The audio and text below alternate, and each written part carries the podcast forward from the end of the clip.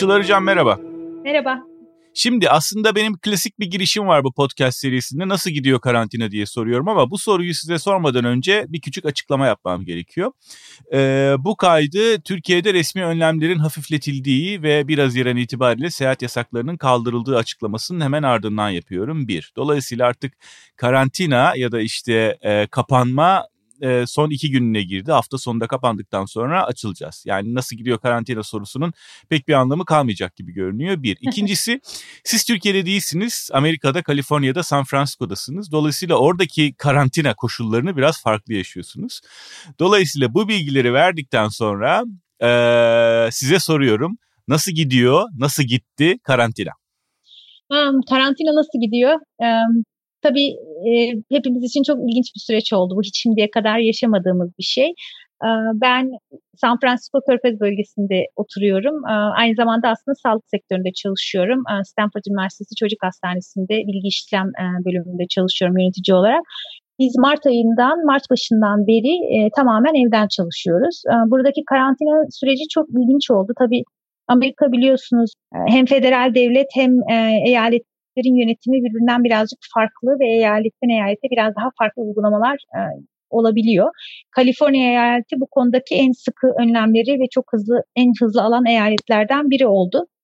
E, Mart e, başında biz şirket olarak tamamen evden çalışma kararı aldık. Ama birkaç hafta içinde zaten e, Kaliforniya'daki pek çok şehir ve şehir yönetimi tamamen karantina ilan etti. E, esansiyel işler, e, hayati işler dışında ki bunlar işte sağlık sektörü, gıda alışverişi vesaire gibi çok limitli bir grup e, iş. E, bunlar dışında hemen e, herkesin işe gitmesini yasakladılar tüm yaş grupları için. Peki şunu sorabilir miyim? Kaliforniya'nın böyle reaksiyon göstermesi tabii bunu ölçmek, karşılaştırmak çok kolay değil ama diğer eyaletlere kıyasla e, hastalık ve ölüm sayılarında bir azalmayı sağlayabildi mi? Um, dediğiniz gibi bunu karşılaştırmak gerçekten çok zor çünkü birden çok fazla faktör var e, bu konuların e, yani ölüm ve e, hastalık sayısına hastalık sayısını belirleyen. Örneğin Kaliforniya en kalabalık eyaletlerden bir tanesi Amerika'da. New York'tan sonra bildiğim kadarıyla ikinci en kalabalık eyalet olabilir. Ve New York'a göre bizim hastalanma ve ölüm sayımız çok çok az oldu. Ama tabii Kaliforniya ile New York arasında çok farklı başka şeyler de var. Örneğin nüfus yoğunluğu e, ve büyük şehrin e, büyüklüğü şeklinde. Kaliforniya'da alanlar çok geniş, insanlar birbirinden daha uzakta oturuyorlar. Mesela toplu taşım çok zayıf burada. Çok kötü bir şey. Hiç hoşlandığımız bir şey değil aslında ama yani New York'taki gibi bir metro ağı ve insanların birbiriyle çok daha fazla e, yakın olmasını gerektirecek ortamlarda pek yok doğrusu. Ama Kaliforniya eyalet yönetiminin çok güzel bir yönetimi oldu. Tamamen bilimsel verileri e, ve özellikle sağlık konusunda çalışan bilim insanlarının e, öngördüğü yöntemleri uyguladılar ve çok güzel bir checklist yaptılar. E, belli şeyler ortaya çıkmadan ya da belli şeyler görülmeden iş yerlerini açmayacaklarına ilişkin. Bunları tek tek takip ediyorlar. İşte e, ölüm sayısı, vaka sayısı belli bir noktaya geldi mi? Hastanelerin kapasitesi hı hı. ne kadar? E, hastanelerde kullanılan koruyucu ekipman e, stoğu ne kadar? Ve e, şu anda Kaliforniya eyalet yönetimi her bir e, district deniyor işte buradaki her bir bölge için belli hedefler belirlemiş durumda. Bu hedefleri ancak tutturursa district yönetimleri, bölge yönetimleri e, limitli olarak tekrar açılabilecekler. Mesela burada e, şaraplarıyla ünlü e, Napa Sonoma bölgesi e, kısmen açılıyor bu, bu hafta. Çünkü e, orası hastanelerdeki hast doluluk oranı oldukça düşük seyretmiş ve hastanelerde oldukça fazla koruyucu e, madde e, stoğu mevcut. E, o nedenle e, diğer bütün bilimsel anlamda işte salgın kontrolü ile ilgili diğer bütün metrikleri de tutturdukları için onlar ikinci seviye açılışa geçiyorlar. İşte bazı eyaletler birkaç hafta içinde belki geçecek, bazısı daha uzun süre bu şekilde kalacak. Yani takip ettikleri Şimdi, bir grup metrik var. Aha. Şimdi Amerika'da aslında çok ilginç bir durum yaşanıyor.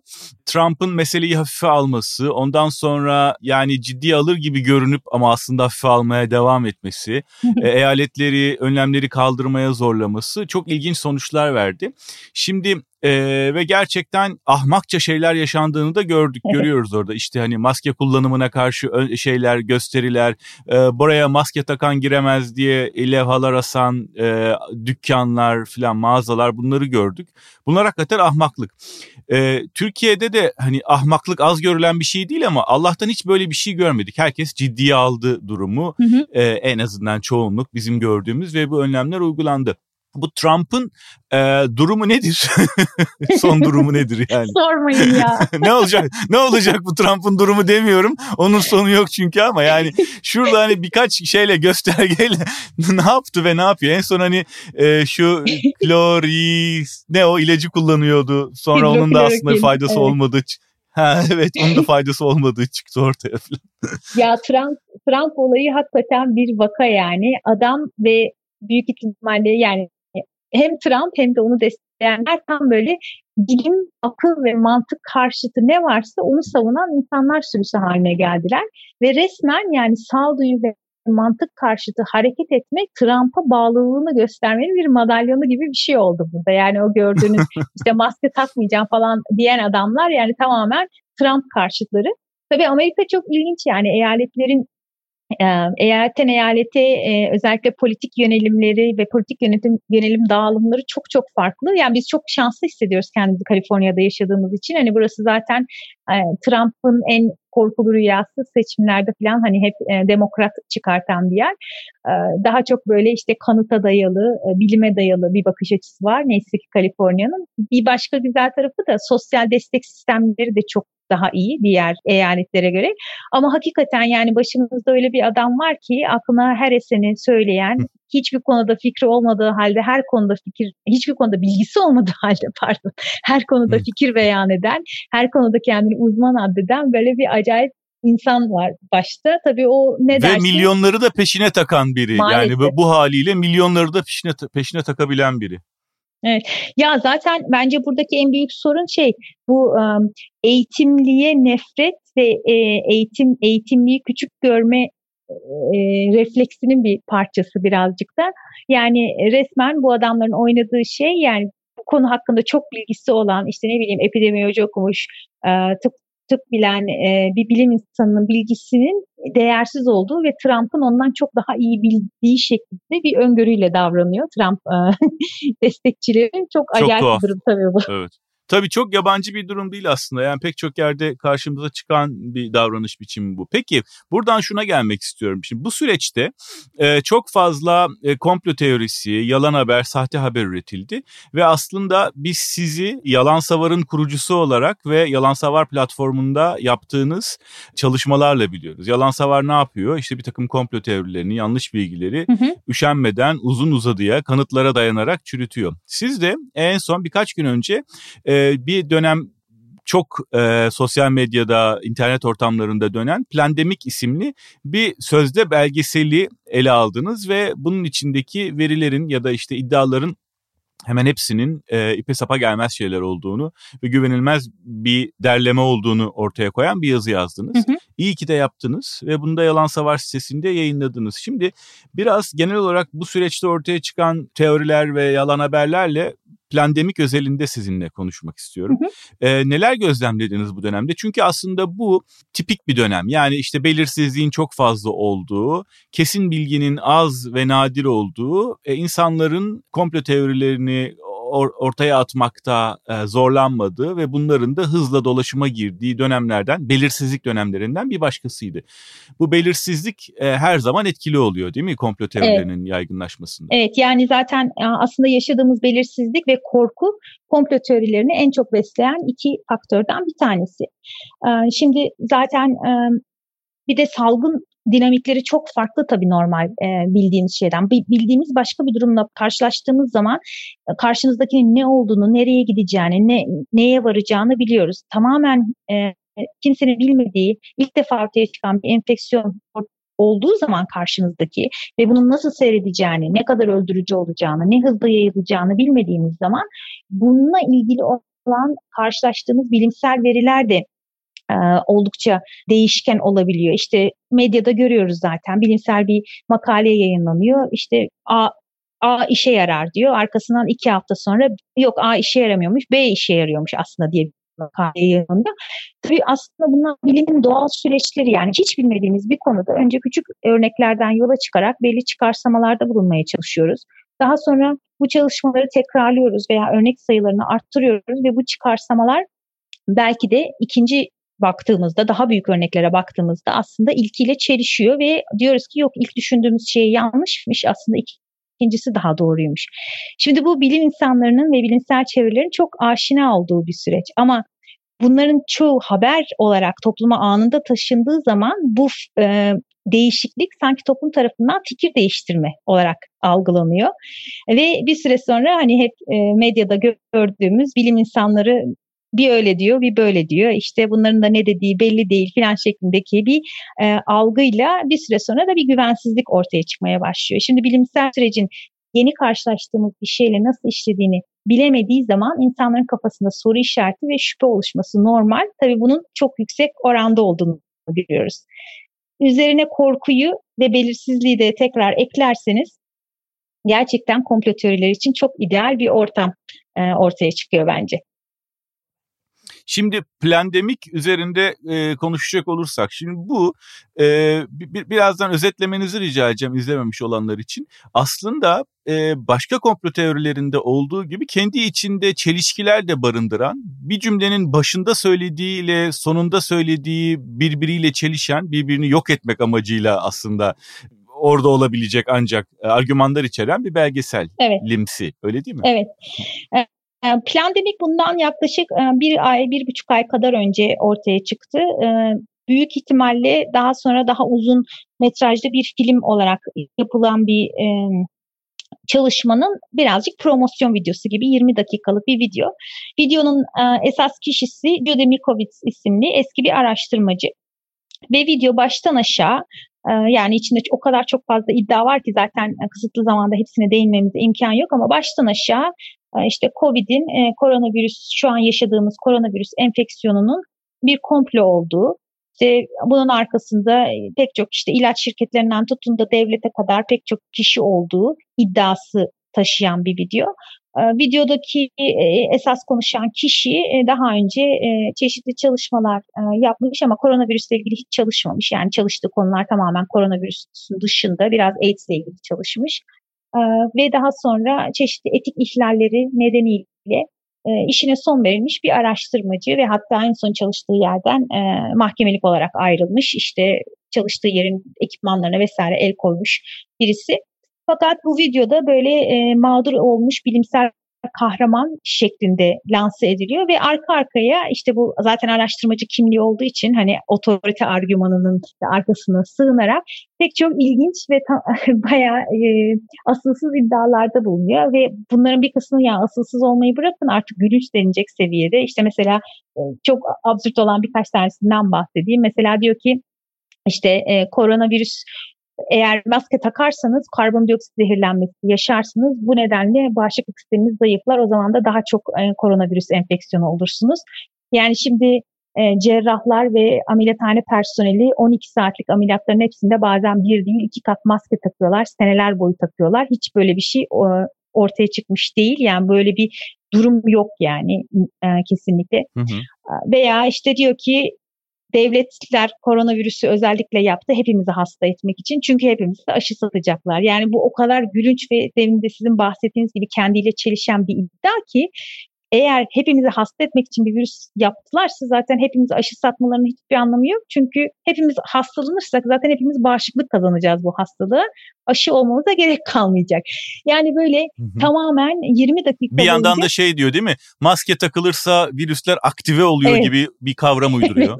Maske takılınca takılırsa evet virüsler aktive olup sizi daha çok hasta eder. Yani böyle bir mekanizma yok. Zaten virüslerin maskeli aktivite olması gibi bir şey söz konusu değil.